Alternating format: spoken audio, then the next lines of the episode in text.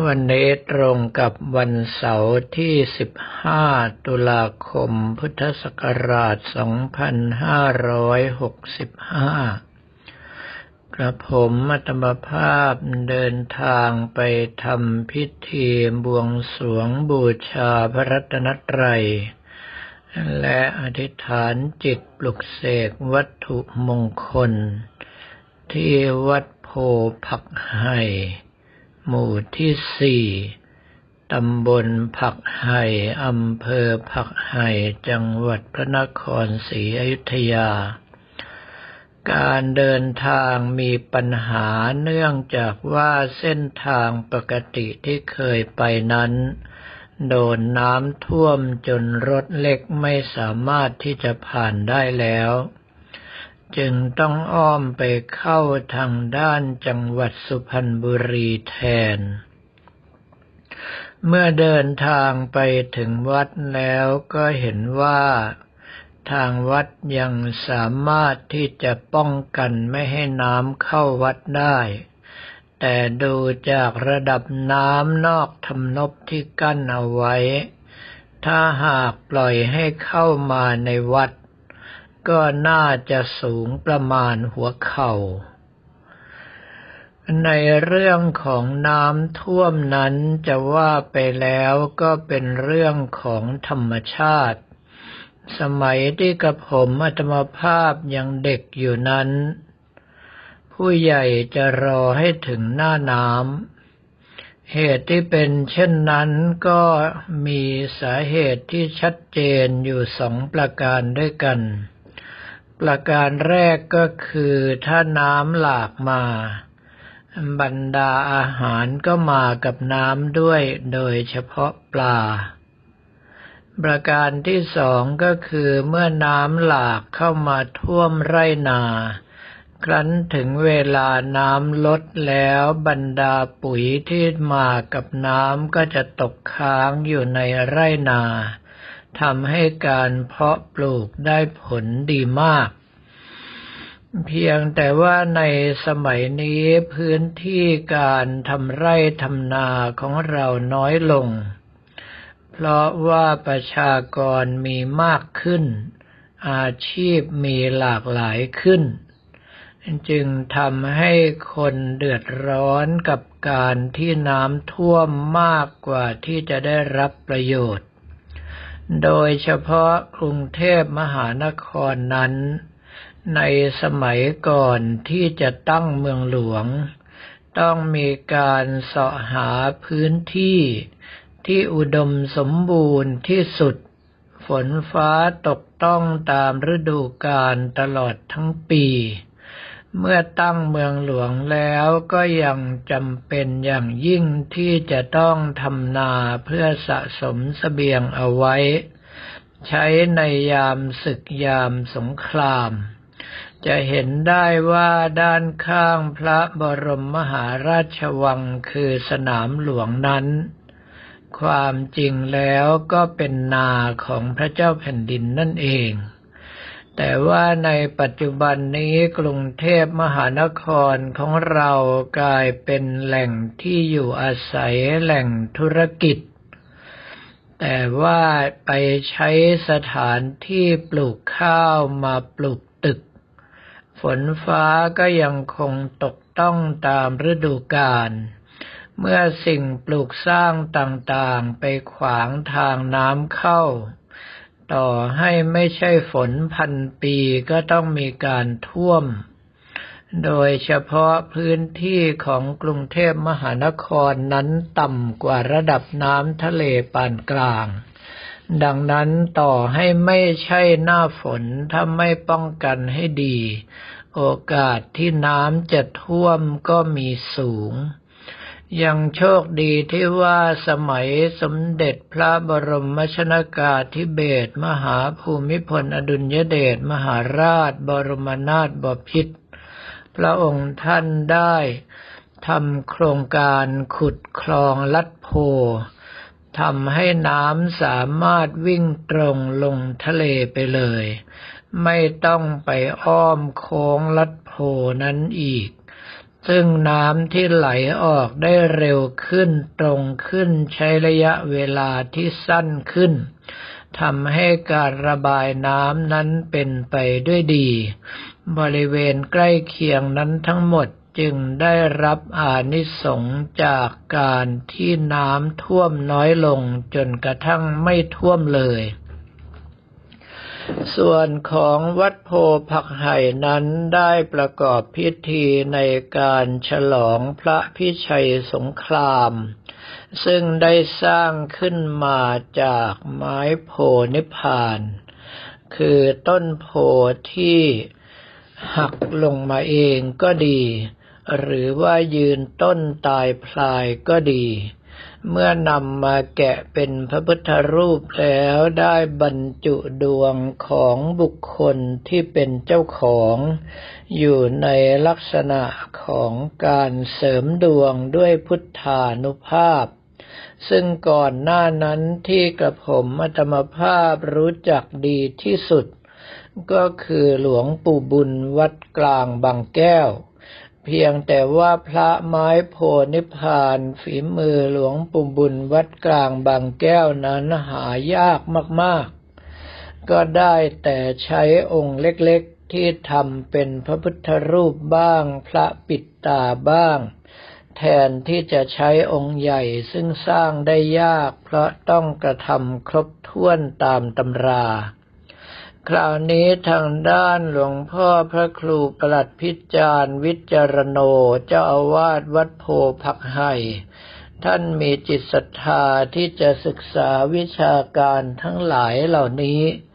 โดยเฉพาะตำราเก่าๆ ท่านมีสะสมไว้เป็นคันรถ เมื่อสิ่งหนึ่งประการใดที่สามารถช่วยให้ญาติโยมมีความเป็นอยู่ดีขึ้นคล่องตัวขึ้น ไม่เกินวิสัยท่านก็ทำออกมา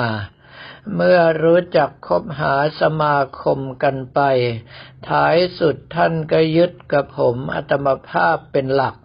ก็คือไม่ว่าจะสร้างได้ดีตามเลิกตามยามตามตำราตามวัสดุอย่างไรก็ตามอย่างน้อยก็ต้องให้กระผมอัตมภาพไปอธิษฐานจิตปลุกเสกให้ เรียกว่าเชื่อใจกันอย่างสุดๆ ในพิธีครั้งนี้ก็มีวัตถุมงคลหลายอย่างด้วยกัน แต่ว่าในส่วนที่กระผมอัตมภาพติดใจก็คือรูปหล่อหนุมานชาญสมรซึ่งในเรื่องของหนุมานนั้นโบราณสร้างขึ้นมาจากเคล็ดหลายอย่างด้วยกัน ก็คือหนุมานนั้นเป็นผู้ที่ไม่มีวันตาย ต่อให้เสียชีวิตลงไปถ้าลมพัดมาก็จะฟื้นคืนขึ้นมาใหม่ เนื่องจากว่าหนุมานคือวายุบุตร เป็นลูกของวายุเทพบุตรก็คือเทพเจ้าแห่งสายลม ประการต่อไปก็คือหนุมานรับอาสาทำงานให้กับพระราม ไม่มีงานไหนที่ทำได้ไม่สำเร็จ มีแต่สำเร็จลงอย่างงดงามและรวดเร็วทั้งสิ้น ประการต่อไปก็คือหนุมานไม่ว่าจะไปที่ไหนก็มีเมียสวยๆที่นั่น จึงทำให้คนทั้งหลายเหล่านี้ เห็นว่าหนุมานมีความสามารถมากมาย โดยเฉพาะการแก้ไขปัญหาเฉพาะหน้า จึงได้สร้างเป็นตำราในการกระทำรูปลิงขึ้นมา เป็นเครื่องรางติดตัวเพื่อช่วยในการเสริมดวงบ้าง ช่วยในการที่เรา จะรับราชการทำการทำงานอาสาเจ้านายบ้าง หรือว่าช่วยในเรื่องของเมตตามหานิยมบ้าง ซึ่งสำนักที่สร้างหนุมานแล้วปรากฏว่าโด่งดังมากที่สุดก็คือหลวงพ่อสุนวัดสาลากุลจังหวัดนนทบุรีหนุมานของท่านถ้าเป็นของแท้ โดยเฉพาะแกะจากรากพุทธซ้อนนั้น ราคาตัวหนึ่งเป็นแสนแสน แม้กระทั่งที่แกะจากงาช้าง ซึ่งหลวงพ่อท่านจ้างเจ๊กที่เป็นช่างแกะสลักให้ ก็ราคานับแสนเช่นกัน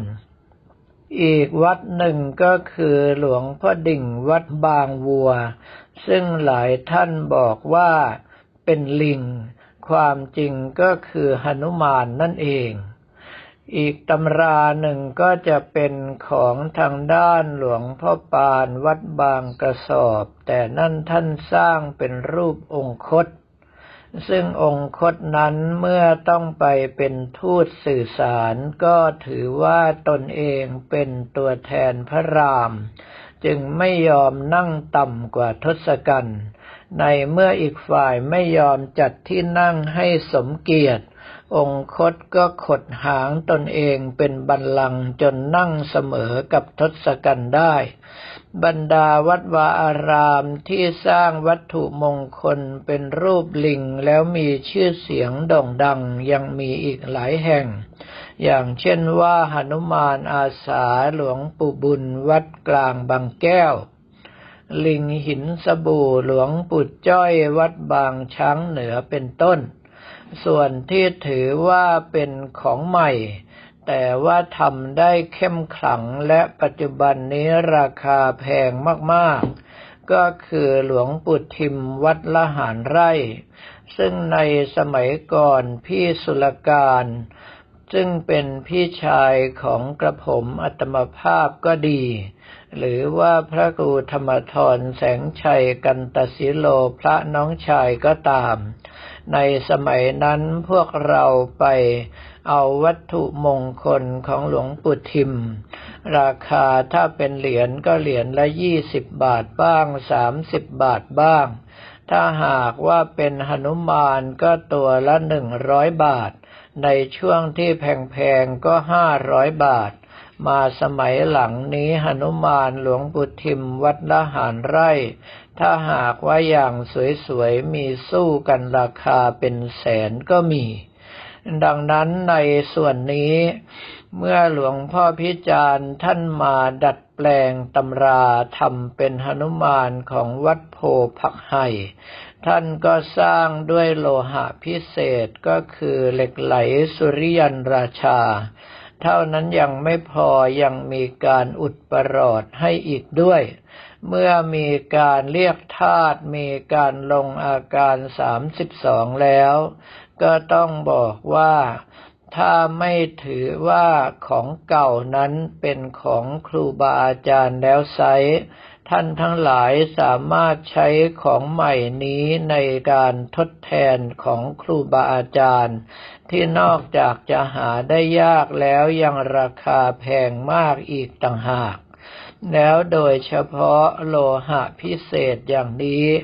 บางทีก็มีคุณภาพในการเสริมดวงบ้าง เสริมสุขภาพบ้าง